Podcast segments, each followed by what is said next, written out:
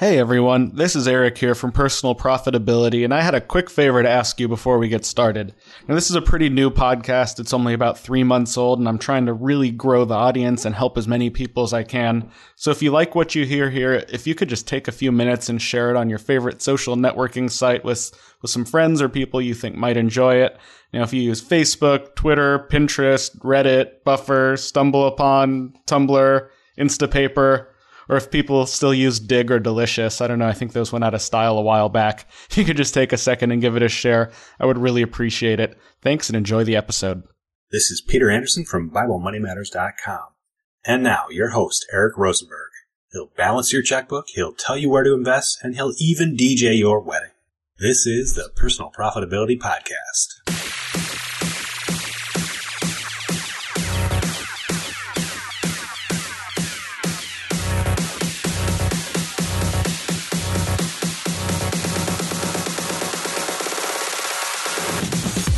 Listening to the Personal Profitability Podcast, where you'll learn how to earn income, live better, and put your money to work for you. Here's your guide on your path to personal profitability, Eric Rosenberg. Ladies and gentlemen, boys and girls, children of all ages, welcome back to the Personal Profitability Podcast. I'm your host, Eric Rosenberg. And I'm so excited to have you back here with us again today. And today we have a very special guest, one of my good friends who I am so excited was able to come in and join us. His name is Jeffrey Trull. Now, Jeffrey has a very interesting online history that I think a lot of you could learn a lot from. That's why he's here with us today. So he started out you know, with a with a regular full time job, just like most of us have or have had, and then began working on his own side income streams, doing online writing which developed into a pretty big business, so big that he was able to leave his full time job and work for himself full time, which he did for quite a while. And then, just actually in the last few weeks, he took another full time job, went back from being a self employed online entrepreneur to someone working at a company. So, um, you know, that, that's kind of an unusual journey. So, Jeffrey is here today to talk to us about it. So, say hello, Jeffrey. Hey, Eric. Hey, everyone. Glad to be here. It's exciting. I think it's probably one of the first few podcasts I've done. So should be fun. Well, welcome to having your voice on the internet. so looking forward to it. So everybody, as as you are aware, if you've been listening for a while, this is your opportunity to hit the pause button and go grab your beer so you can have a beer with us. Because personal finance should be fun and um, you know not some boring mundane things. So here's your pause moment. Okay, your pause moment's over. Welcome back. so I hope you have something tasty and good. And uh, if you're driving a car or at work where it's not allowed, you know, obviously you don't want to drink a beer. So, uh, but if if you're sitting at home listening with your headphones or with your whoever you're with, with your friends, with your dogs, I hope you're enjoying something good. I myself am having a beer that was new to me just last week. It's called Hop Smack from Cascade Lakes. It's a local Oregon brewery, and know, I like my IPAs and I like my Oregon beers living here. So, uh, so cheers for a hop smack. What are you having on your end, Jeffrey? I uh, I also have a beer from Bend, Oregon, with me. I have uh, Deschutes Black Butte Porter. Uh, happily comes from the sixth largest craft brewery in the country, which I'm growing even more loyal to recently because of the uh, some of the big beer buyouts that have been going on. Uh, so happy to have Deschutes here making great beer in Oregon. Well, here's a virtual clink. Cheers to the Cheers and two two Oregon beers that we're enjoying. Yeah. I don't know if people can hear me gulping on the on the I can, sound. so I'm assuming everyone else can too. I don't know if that's like good radio or bad radio etiquette to hear me swallowing on on on the internet. Sounds pretty authentic, at least. I know it's real. I'm I'm doing it. yeah, you also hear my squeaky chair probably when I move around. I should work on that. Well, anyway, we'll uh, we'll jump into the into the good stuff. So let's start out by just you know getting a little bit about your history and your background. I know you we met through FinCon at the very first FinCon because you had a blog called Money Spruce, which yeah. I know you don't do quite as much with today. Can you just tell a little about Money Spruce, how you got started writing online, and the journey you've had with that site? Sure. Uh, so, like maybe many freelancers or people in this area get into personal finance interests and things. I kind of have a uh, a wacky background. I um started off as an engineer. Actually, I, I have uh, two degrees in en- engineering, civil and environmental engineering. Uh, so not really a whole lot of a writing background, just a little bit doing on school newspaper and tutoring and stuff. But uh, I started Money Spruce after I uh, I really was a fan of Get Rich Slowly, and I was reading a lot of uh, JD's writing, and I was like, wow, this is really interesting. And I just got kind of bored when I like when I finished grad school. I was bored at night because I didn't, you know, I couldn't be studying all the time. I had a I was working in AmeriCorps at the time, so my job ended at 5 p.m. I'm like, geez, what do I do with all this extra time at night? I'm like, well, why don't I start a blog and write about something I'm interested in? So uh, I think I started a bicycle blog actually because I'm really into bicycles for about a month, and I was like, well, I don't know what this is really going to turn into, especially in terms of if I uh, ever hope to make money from it. So I started Money Spruce uh, uh, like a month later. I believe that was back in um, the end of 2010, early 2011, and it just kind of turned into my own place to write and have my own um, thoughts out there. And uh, after a little little while, gained some steam. I got you know linked up on some pretty cool sites like Time Moneyland and some others, and uh, a few people started to notice. And I from there kind of snowballed into getting offered some freelance writing gigs on the side. So that was really cool. Great. So I know in that time somewhere in there, you moved from the East Coast to the West Coast. And you know, a lot. Of, I have a move story when I moved from Denver to Portland, and you beat me to Portland by a year or so. So, yeah. what was your what prompted your decision? Was there any career related decision with your move? Was there a financial decision? How did you decide to pick up and move across the country? Yeah, so actually, a lot of things happened uh, all at once, but it was pretty well planned out, thankfully, and uh, things went according to plan. But uh, after a while of doing some freelancing on the side, and probably around the time I met you, Eric, I decided that I think I'm going to try to give this freelancing full time thing a go. So, um, about eight months ahead of time, when I actually ended up quitting my job, I started saving up money, uh, what I call my quit my job fund. and uh, basically, so I could just have some money to transition from being an employee to being a full time freelancer. So after saving up, uh, I saved up about eight thousand dollars uh, just strictly so I could make the, the, leap between being an employee and being a full time freelancer. I uh, quit my job in May 2012, and at the time I was living in Connecticut. And I was like, well, if I'm quitting my job and you know I can work from wherever I want as a freelancer, why don't I give somewhere else a try? So after some uh, some friends or a friend of mine in particular who lived grew up outside of Portland, Oregon, uh, and doing some research and uh, admittedly watching the Portlandia TV show and loving it. I decided, hey, I'll give Portland a try. You know, I love bicycling. I love, you know, drinking beer. There's great vegetarian food. There's great outdoor stuff. It sounds like a great city for me. So why don't I uh, give Portland a try? And I've been living here ever since, and it's been great. You know, something funny about Portlandia. Before I moved here, I thought it was funny and I enjoyed it, but I didn't totally get it. You know, I, there's some yeah. jokes were just lost to me. I was like, oh, that's kind of stupid. I put it up to being kind of a corny show. And then I rewatched those same episodes after I moved here and I have a totally new appreciation for it. I was I was laughing quite a lot more watching them in Portland. And my favorite was that there was an episode where they had uh, got up to a stop sign at the same time. yeah. I was like, "You go ahead," and then I was like, "No, you go ahead." And they did that for like three hours before they hit each other. Like that that feels like what it's like driving here sometime. Everyone's super courteous. Yeah, that's pretty much my favorite scene as well. It's it's too true to even imagine. It's so funny. That happens like every day to me. yeah. Except when they run the stop sign out on my corner, but that's a whole nother story, I guess. yeah. Different Portlanders. Yep. So um so back back to the uh, to the business side of things. So when you were so you you had a full time job in yep. Connecticut. Was that in line with your educational background and engineering type work? Uh, actually, no, it wasn't. After I uh, finished grad school and got my master's in engineering, uh, I decided that I wanted to do something a little bit different. So I took a job working for a, AmeriCorps Vista. So the way, if you're not familiar with it, the way I describe it is sort of like a Peace Corps, except it's in the United States. And basically, uh, I worked at a nonprofit for a year as a quote unquote volunteer uh, in New Haven, Connecticut. And during that time, I just got paid a stipend, which was um, probably, I think, about $1,200 a month. So not very much to live on, which was a challenge, but uh, it turned out to be a good one in terms of learning to live frugally. Um, but so I was doing that. I did that for a year, and then that same nonprofit hired me on for the about another year after that until I quit that job and decided to do freelancing full time. So that was the job you had while you were saving up your eight thousand dollar quit my job and move fund. Yeah.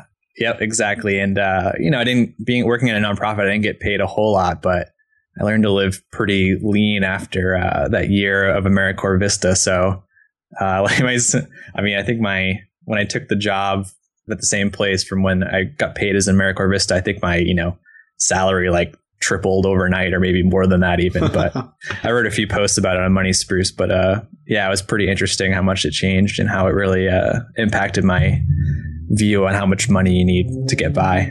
So well if you don't mind sharing how much were you making in that nonprofit job? And did you have enough freelance income when you left to totally replace it or were you partway there? How did you what was your feeling? How did you know it was okay to leave and you'd make it so uh, at that nonprofit job, my salary was uh, forty five thousand dollars a year. So not a whole lot, but pretty decent, I think. Yeah, for and, um, for a lot of cities, that's a lot. I know on the East Coast that doesn't go quite as far as it does somewhere like I don't know Iowa. yeah, yeah, probably not. But uh, I, I had pretty good living arrangement in New Haven, so I you know paid pretty much bottom of the barrel for housing. I think my rent was only four hundred dollars a month. Wow. I shared a pretty small place with a couple of roommates. Uh, you know, I definitely could have been paying more, but I chose deliberately chose not to pay more. Um, I didn't have a car at the time. I decided not to. Um, my car broke. My car died a year before. I decided not to buy a new one, so I kept expenses pretty lean, and uh, I was pretty much able to put away half of every paycheck, at least half. So I just take the half the paycheck. I actually um, paid off all my student loan debt right away before I started saving that um, quit my job fund. So that was really um, really huge in terms of you know quitting my job and easing the transition into freelancing. And uh, yeah, I, I actually didn't when I started freelancing full time and I made the jump. I um, I didn't I didn't have enough money to I didn't have enough income coming in to replace um, replace my full time job. So that was kind of part of the plan. Like I didn't expect to either. Uh, I just didn't think that was going to happen. But uh, it turned out to be, and I think this is one of the biggest lessons I learned freelancing is that uh, you know finding work isn't as easy as you think all the time. It's not just a matter of uh, like suddenly deciding today that I want to find more work today and then putting in the time to find that work. It's kind of a long cumulative process of marketing yourself, um, which turned out to be more difficult than I thought out of the gate.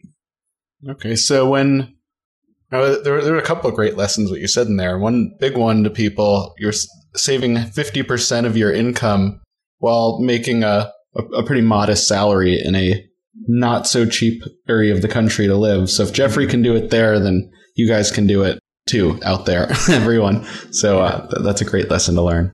So when you started the full time, when you started full time freelancing, yeah, what was your typical monthly income there, and did that grow as you you know built your portfolio up?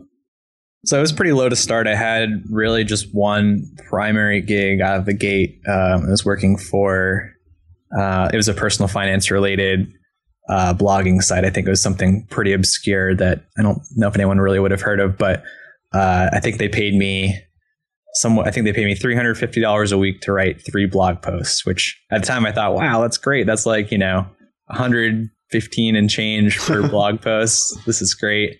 Uh, I actually wasn't sure I wanted to take it right out of the gate, but I'm like, well, I can't turn this down. This is a great opportunity. So I had that, which was which was good to have some income.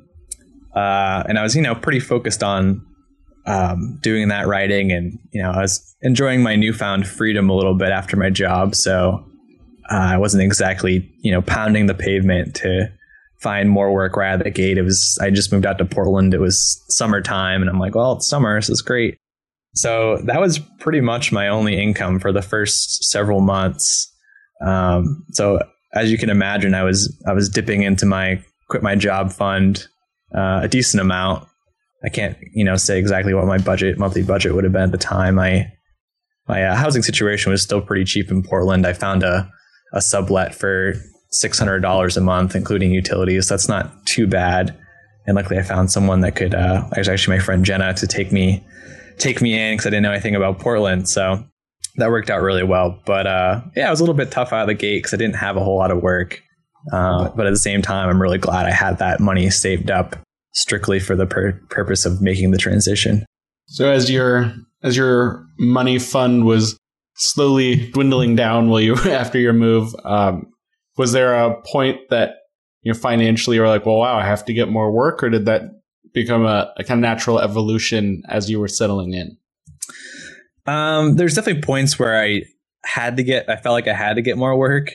I think the real challenge I faced was that I didn't think, I didn't know how to get more work as, as well as I thought I knew how to do it.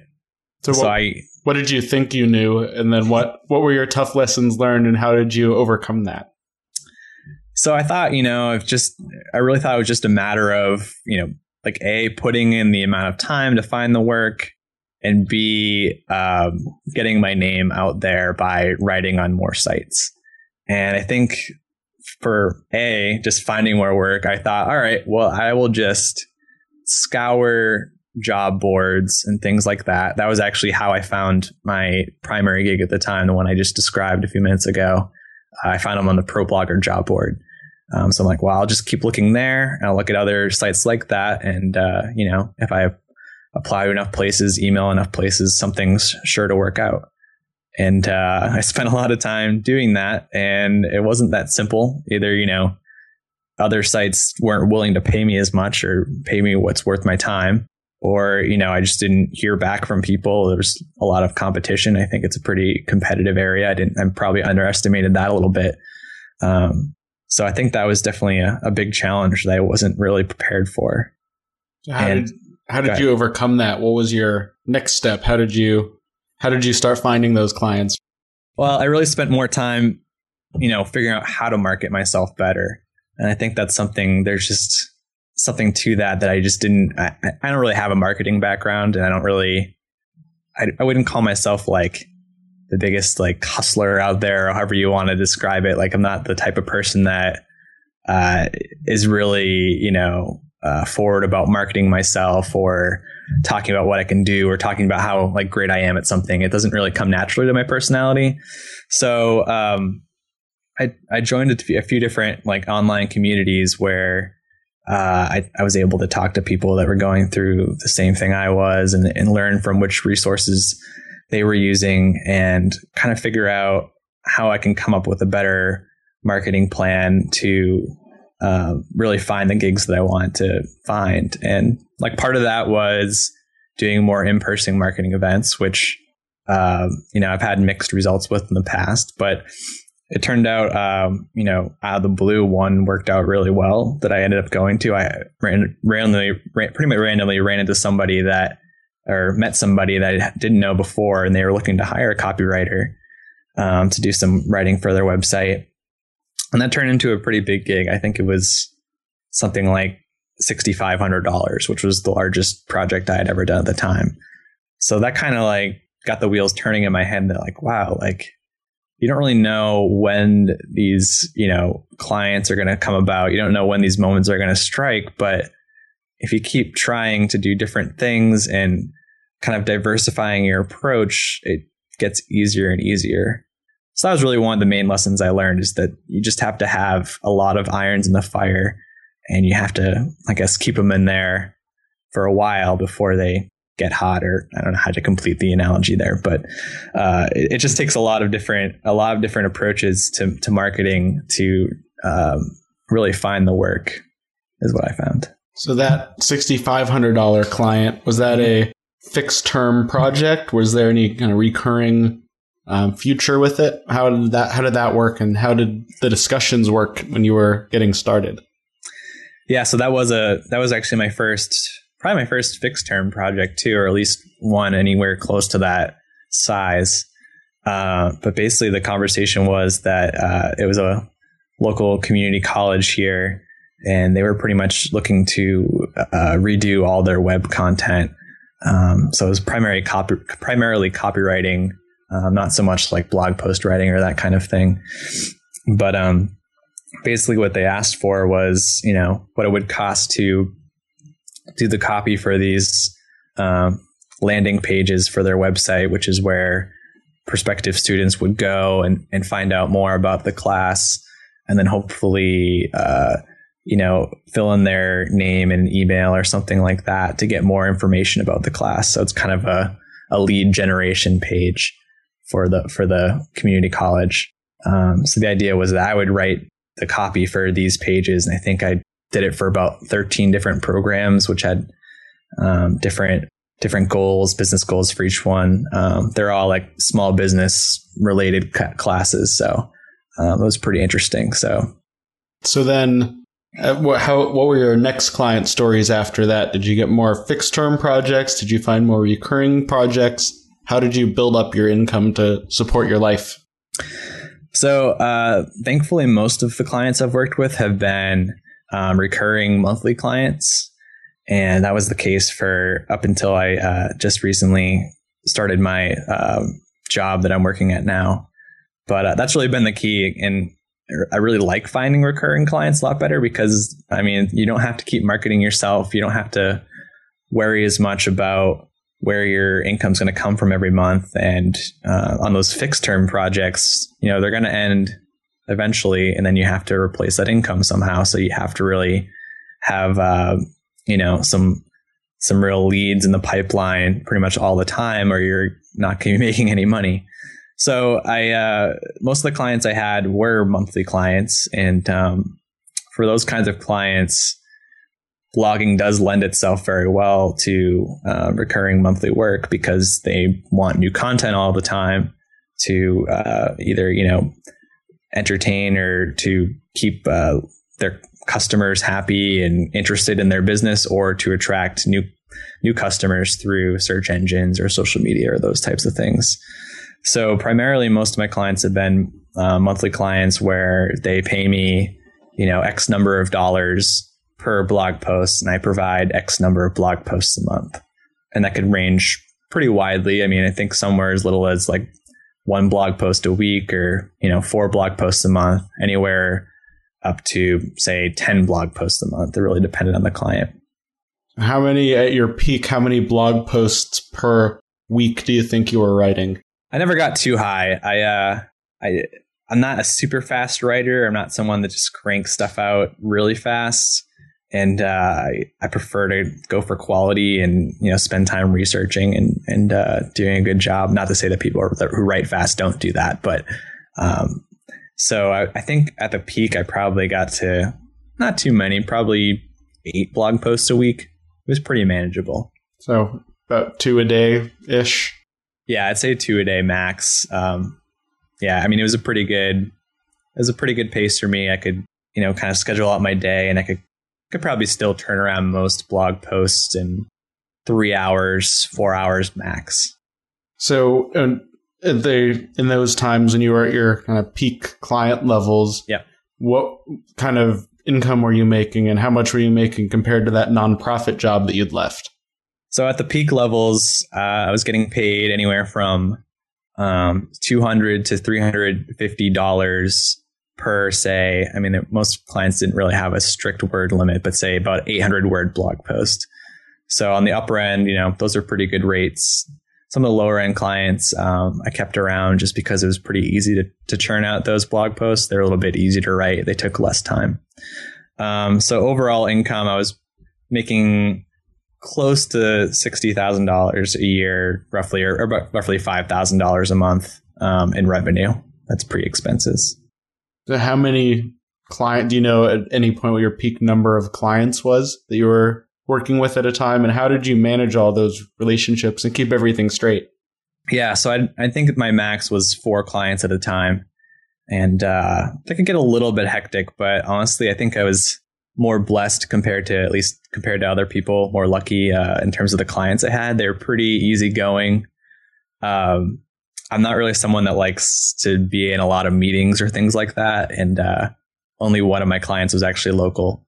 But most of my clients never really required to have like weekly meetings or even monthly meetings, so that kept things pretty easy. All the communication was pretty much by email and uh, we could just go kind of back and forth on you know blog post topic ideas or revisions or things like that, and then schedule calls as needed. So I think keeping meetings to a minimum made things a lot easier, and I think just you know checking in a lot though too was pretty helpful by email. Um, I tried not to just you know communicate with them just when I needed something because then that kind of makes it a little more difficult. And I don't think that that's a great relationship that way.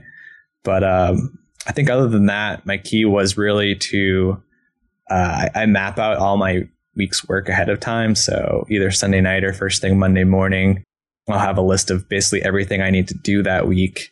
Um, I know roughly how long it's going to take me to write a blog post. So I, I kind of work in I work in like 50 minute blocks. So I know maybe it'll take three 50 minute blocks to get a, a blog post finished. I'll make sure I have enough time to schedule that throughout the week um, for each blog post for each client that I write for. So just in terms of time management, just being being sure that I can keep on track of my weekly goals and monthly goals, so I can meet the uh, needs of every client.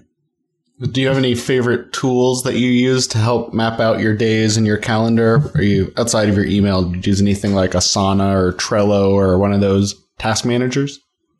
Uh, I'm actually just a big Evernote user, and uh, in terms of mapping out my uh, daily and weekly goals. I just have a uh, note in Evernote that I just update every week. Um, I, it's probably silly, but I really like the fact that they have a checkbox feature. I really like checking things off. So um, I use the checkboxes in Evernote, but uh, it's pretty manual in that sense. Um, I don't really schedule out my time in, in the sense that I'm like, okay, from 9 to 10 a.m., I'm going to be working on this project. From 10 to 11, I'm working on this project uh, I found in the past that that creates a little bit more frustration for me than it does uh, help me. So I kind of try to avoid doing that. Instead, try to just lay out what I need to do to do for the day uh, the best I can in terms of how much time it takes. And um, from there, I just you know do my best to complete my my six daily goals. I have about six a day. As you developed all of this and started working with more clients, did you still give much attention to money spruce did and how did you did that help you find more clients or did you find more clients other ways were there referrals what was your how did you grow your business yeah so that's really interesting uh, at one point i don't know it was probably a year ago or so or maybe a little bit longer i was uh, i had decided like you know hey i think i'm i think i've you know hit the max or hit the ceiling on what i can do in terms of personal finance or uh, I think I was getting a little bit frustrated with some of the clients I had at the time, or at least it just wasn't working out that well. So I thought I was going to actually get out of personal finance altogether. Um, but then an interesting thing happened, and that's that clients or uh, prospects even kept or leads kept coming to me uh, through various means. So uh, with even with the intention of intention of shutting off the uh, personal finance writing a bit, I had a bunch of new clients come in, and you know, uh, I think one of the things that I do, at least when I'm not super interested in working for them, I'm like, well, I'll just I'll just throw out a really high number that I don't think they'll accept, and uh, but more often than you think, they just say okay. so then you're like, well, I guess I will do this project. So um, I did get some leads. I don't know if any came directly through the Money Spruce site, uh, but I actually did have a weird lead come through someone that just Googled my name. I was like a testimonial on a site, just Googled my name and it said like Jeffrey Trull Money Spruce, then tracked me down, then found me that way. So that was kind of funny. Mm-hmm. Uh, I had another client find me on LinkedIn because I had written for a competitor of theirs who I had, I had since stopped writing for. And, um, you know, there wasn't really any conflict of interest or anything. So they just found me purely because I had listed writing for this other company on LinkedIn. So, um, and then we, I am actually part of a local writers group here in Portland called the Copywriters Conclave of Portland. And uh, that's actually been a really nice source of leads too, because we all, all the writers, is about 12 of us, have a uh, bio on the Copywriters Conclave website where, um, you know, people can go through there. And we actually, our site for our, our group ranks number one in Google for Portland copywriters. So I've actually had some clients come through there and find me or and some other leads that I didn't end up working with, but um, that's been a pretty good referral source too. That's cool. So when do you have a website of your own just about your freelance business, or did you? Yeah. Okay. Can you can you share what that is so people who are listening can go look you up and see see what you do? Sure. Yeah. So my uh, my writer business website, which I think I've had for probably like three years or so now, is Jeffrey B. Trull B as in Bob from my middle initial. Uh, I couldn't get the couldn't get it without that, but jeffreybtrull.com is my writer website, and uh, it's pretty basic, but I think it's been a, a huge key to getting clients. Um, it's really important to have a place where you can showcase your work. Uh, so I have my portfolio page on there that shows some of the best work I've done. It doesn't even show all the work I've done now because it's just really too much to put up there. So I uh, built out my portfolio page with kind of the work that I've enjoyed doing the most, the work and the work that I want to find, and um, prospective, you know, clients have been able to look at that and see my abilities and, and that kind of thing. Did social media help you find any clients at all, or did you have to use that for any client purposes, or has that just been? I know, I know you do a little tweeting and whatnot. Is that is that mostly for fun? Yeah, I mostly tweet for fun. Uh, I don't think I've ever really gotten any clients like through Twitter or anything.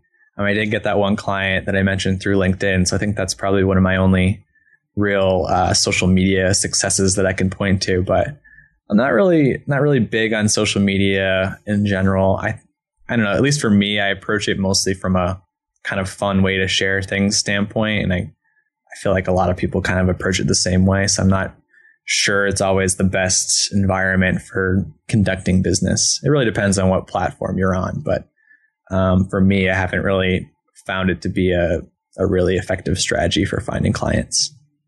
So as you shifted forward, and you, I know you had one client that became a really big client, which led to a yep. full time job. Mm-hmm. Why did you decide to give up on your the freedom of freelancing and take a full time job? And was the compensation enough to make up for what you were giving up? And do you still keep anything on the side of the main job, any of your old clients, or are you just mm. full time on the new job? Yeah, so uh, I've been full time freelancing, or I had been for almost three years. It would have been it would have been three years this coming May, and I'd never really pictured myself going back to a job. There were very few times where during this period, and there there are lots of ups and downs. Trust me, as you might have uh, gathered from my uh, earlier part of this conversation. But uh, I never really envisioned going back to a job. But I'd always thought in my head, like, well, if the right opportunity came along, I would definitely consider it. Um, so sure enough, one of my clients, uh, student loan hero, who I now work for, Andy, who's the CEO, approached me a few months back, and uh, he said, you know, will you? We're growing really fast. Would you be interested if in coming on full time? And I'm like, well, I'll have to think about it. And we talked about it a bit more, and you know, I, I, waited for him to send me an offer letter. And so I, got the offer. I'm like, well, this is, you know, certainly, uh, you know, pretty close to what I'm making as a freelancer to consider going on full time. I'm like, what? I don't really like getting a job. What's that going to be like? But uh, a few things sealed the deal for me on taking the job. Number one is that I, I still get to work remotely, which I love about freelancing and about this job now. I mean, I have my own have my own office. Uh, it's about two miles from my house in Portland, and uh, I share it with another another uh, small agency. So I have some people to be around. But basically, every day I get on my bike, bike two miles to my office. I work there from nine to five. You know, I you know take breaks, go to food carts, talk to people when I want, and then you know when it's time to work, I have a place to concentrate that isn't my home. And uh, yeah, I just really like working remotely and uh, a huge part of that is I can still travel too. I go home. I'm from the East Coast originally. I don't know if we mentioned that, but uh, all my family's on the East Coast, so I go back several times a year to visit them, and uh, it's nice to have the option to work from there for a few days if I need to. So uh, the remote working part was definitely a huge part of deciding to take this job. Um, and secondly, uh, I get plenty of time off, which is another big part. Uh, right now I get about I have about four weeks paid vacation a year. So that's really huge for me. I you know I still, like I said I still love to travel and just having some of those freedoms that I had as a freelancer. I mean I think in 2013 I traveled for about three months out of the year. Um, so giving that up would be really hard for you know 10 days of paid vacation a year or something like that. So but having more like a month off is a lot more easier to manage. And then third, yeah, the compensation was was pretty good. It's it was comparable to what I was making as a freelancer, uh, with the added benefit that it's guaranteed more or less every month as long as I have the job at least. Versus, uh, you know, when clients leave or you don't run out of work, you just don't get any more money when you're a freelancer until you find someone to replace them. So I think it was it is nice to have the security after a while and uh, you know just really focus on um, working rather than spending. Hey, you guys just heard my doorbell and my dog's barking at my doorbell. I have no idea who's here. My wife's checking it, so so we'll find out what the uh, maybe I got a package or something. That'd be fun. so anyway, um, uh, you you mentioned you you know work in an office space, and a lot of full time freelancers like to work at home. Some do some coffee shops or bookstores or whatnot. What did you try working at home before, and what led you to work in an office space? Yeah, so this is a really funny story that I like to joke about all the time. I mean, it's kind of not really a specific story, but uh, you know, I was totally when I was waiting to quit my job, I was totally like, yeah, it's gonna be awesome. Like, I can just work from home. I can be in my pajamas. I can like work whenever I want. Like, if I don't want to work in the afternoon, I can just work at night, or I can just you know, have this really weird schedule, just work around all my social engagements. It's to be awesome. It's to be great. Um, so I thought that was going to be so cool going into being a freelancer because I'd heard all these stories. And then once I started freelancing, I found out that I might not like those things as much as I thought. Um, the first few months, I was like trying to work from home and I'd get really distracted. I'd like, you know, I'm like a refrigerator peruser person. So whenever I get bored, I'm like, let me go see what's going on in the refrigerator. You know, so I'd make plenty of trips downstairs. Did it change very often between trips? I think in my mind it always did before I got there. You know, you always think you're gonna find something new, but but uh, the beer yeah. delivery guy came while I was working. I know, right? Yeah, there wasn't even anybody home when I was there, despite my roommate. So um, yeah, so like I, you know, just distract myself being at home. Uh, I'd get like really lonely and be like, ah, no one's around. It's so quiet. There's no one to talk to. This kind of stinks. I mean, I don't really, yeah, working my pajamas was okay, but then you just start to smell bad after a while. So, what was your longest time without changing out of pajamas? Did you ever go like three or four days in a row? Oh, I don't think I ever did that. pretty, I'm a pretty social person, so I like I go out at night a lot, and I obviously didn't go out in my pajamas, but uh, you know, maybe a couple days or something like that. But uh, yeah, even I mean, then I tried, you know, working at coffee shops, and I think I've I literally only tried working at a coffee shop like three times in Portland. And Portland's like the land of coffee shops, but I just really don't like it. It's just like too noisy for me. Um, and the coffee shop's along with the library. I'm like, well, when I have to go to the bathroom, I gotta like pick up my laptop and bring it with me, or risk someone like stealing it and then the hours are kind of weird sometimes and like i'm at a coffee shop like i gotta buy stuff and you know i just didn't didn't really feel like comfortable at any of those places. So after struggling doing that for like six months i'm like i gotta find somewhere else to go. So initially i had joined a co-working space uh, which if you're not familiar with it is kind of just a, a space where a bunch of different um, solopreneurs freelancers or remote workers go to work. Um, sort of like an informal office, but everyone just kind of pays a monthly a monthly fee to work there. And um, you know, there might be something like you know 20 people there any given day, and people rotate in and out or whatever.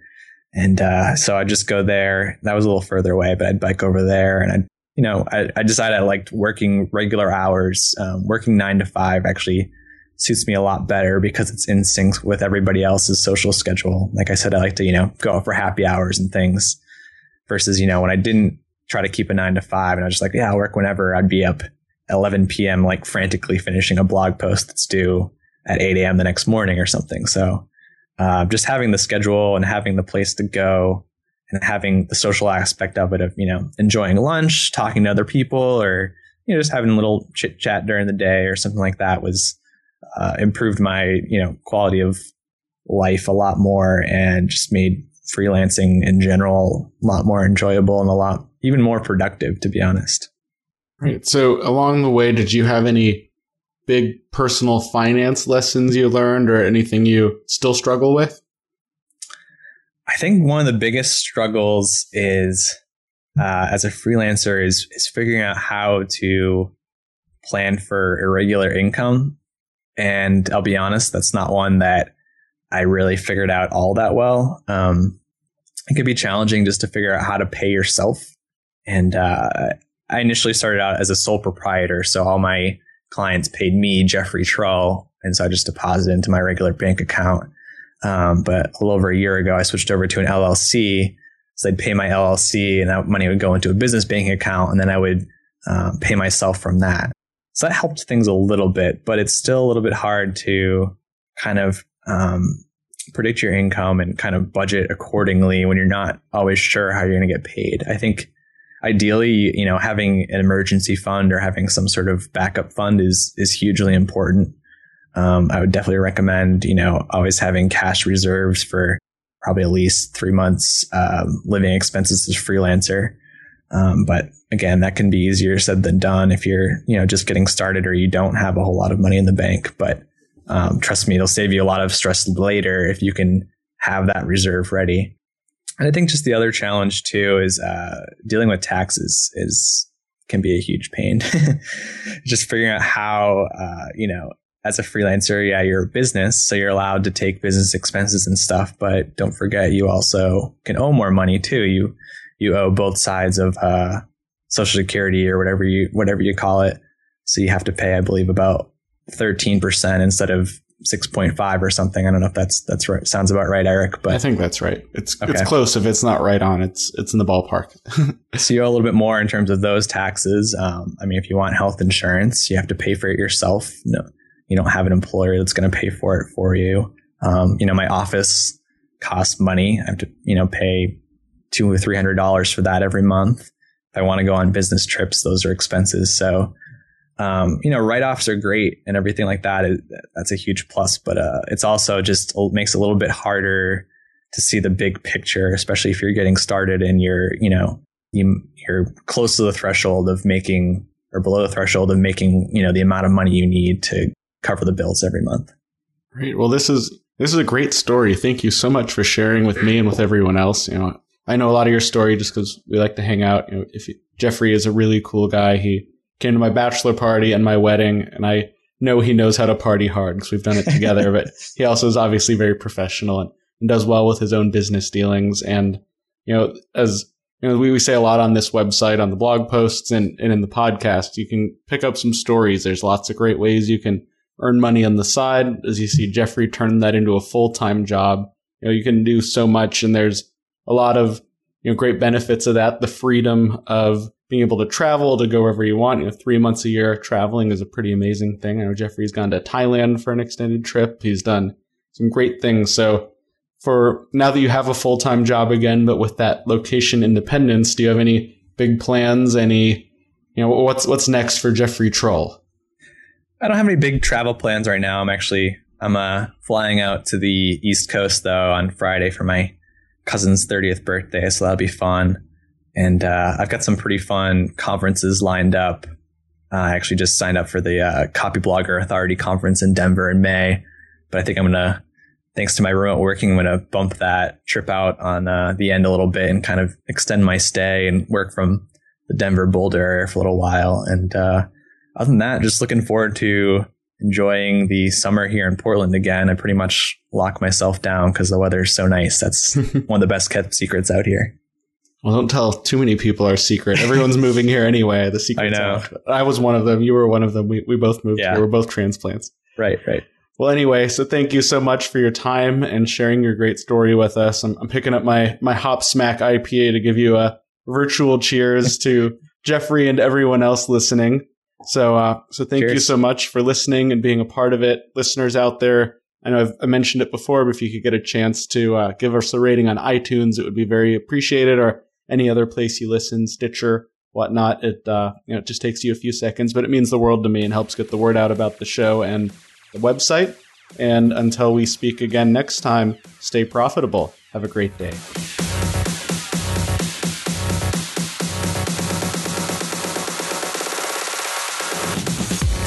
Thanks for listening to the Personal Profitability Podcast. If you enjoyed this episode, please leave a rating on iTunes or share it with a friend.